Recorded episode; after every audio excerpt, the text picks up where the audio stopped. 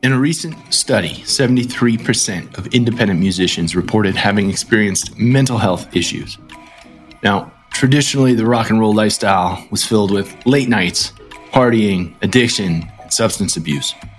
We're on a mission here to change that. And sadly, there's still a stigma around mental health.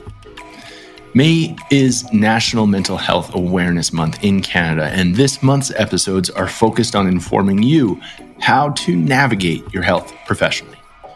Keep in mind, the thoughts and views that you hear on the show are that of the speakers and in no way should replace the professional guidance of your trusted healthcare practitioner.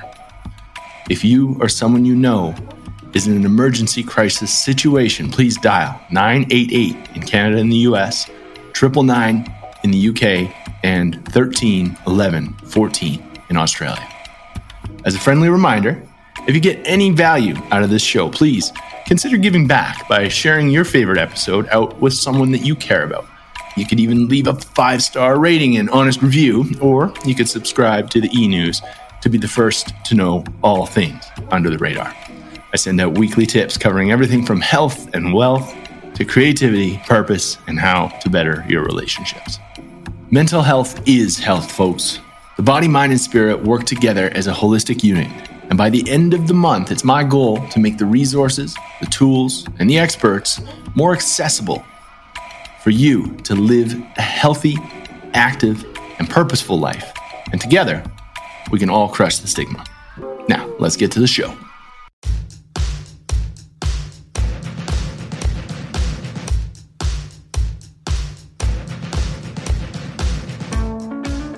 Yo, welcome back to the show. This is The Dose. I'm your host, Mike Schwartz. It is Fun Fact Friday, and I'm going to blow your minds with this one. Get it, all right? Sit down, get ready. Excitement and anxiety are the same thing. That's right. Excitement and anxiety are the same feeling, all right? We spend a lot of time trying to suppress the anxiety that we get as musicians or performers before we get up on stage. We get that stage fright, we get all these nerves, and ah, we don't know how to do it. Oh my God. It is just excitement. It's all in how we think about it, all right? I had a conversation a couple weeks back now with Dr. Sierra Baird. Um, wow, she's a specialist in psychology with musicians and performance and she's got some things to say about how we can reshape or reframe our thoughts around anxiety to actually empower our performance. Without further ado, this is Dr. Sierra Baird.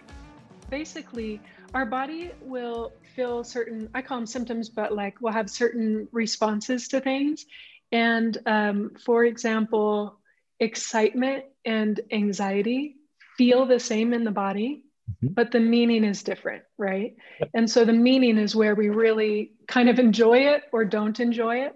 And there's this effect, the exercise effect, that feels like anxiety.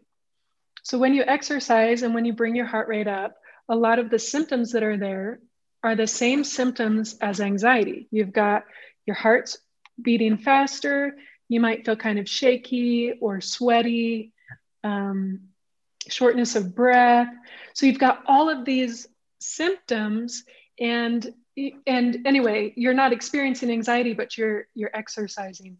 So I I talk about like capturing this and being able to use it for anxiety. A lot of people experience anxiety. Mm-hmm. So in this place with the exercise effect, you can you can kind of bring that space up. So say I'm practicing for um, a big performance at home, I can do it great. I sound great. Then I go in front of people, my heart starts racing. I've got all of these things going on in my body, and it makes it feel like there's so much in the way to actually get up and perform.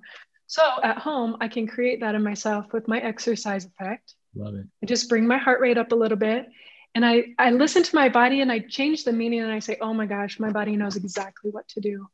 It knows exactly what to do. And then I, I go on with my practices with a, an elevated heart rate and uh, that that practice will be so much more powerful than practicing when you're calm because you're recreating the space of anxiety.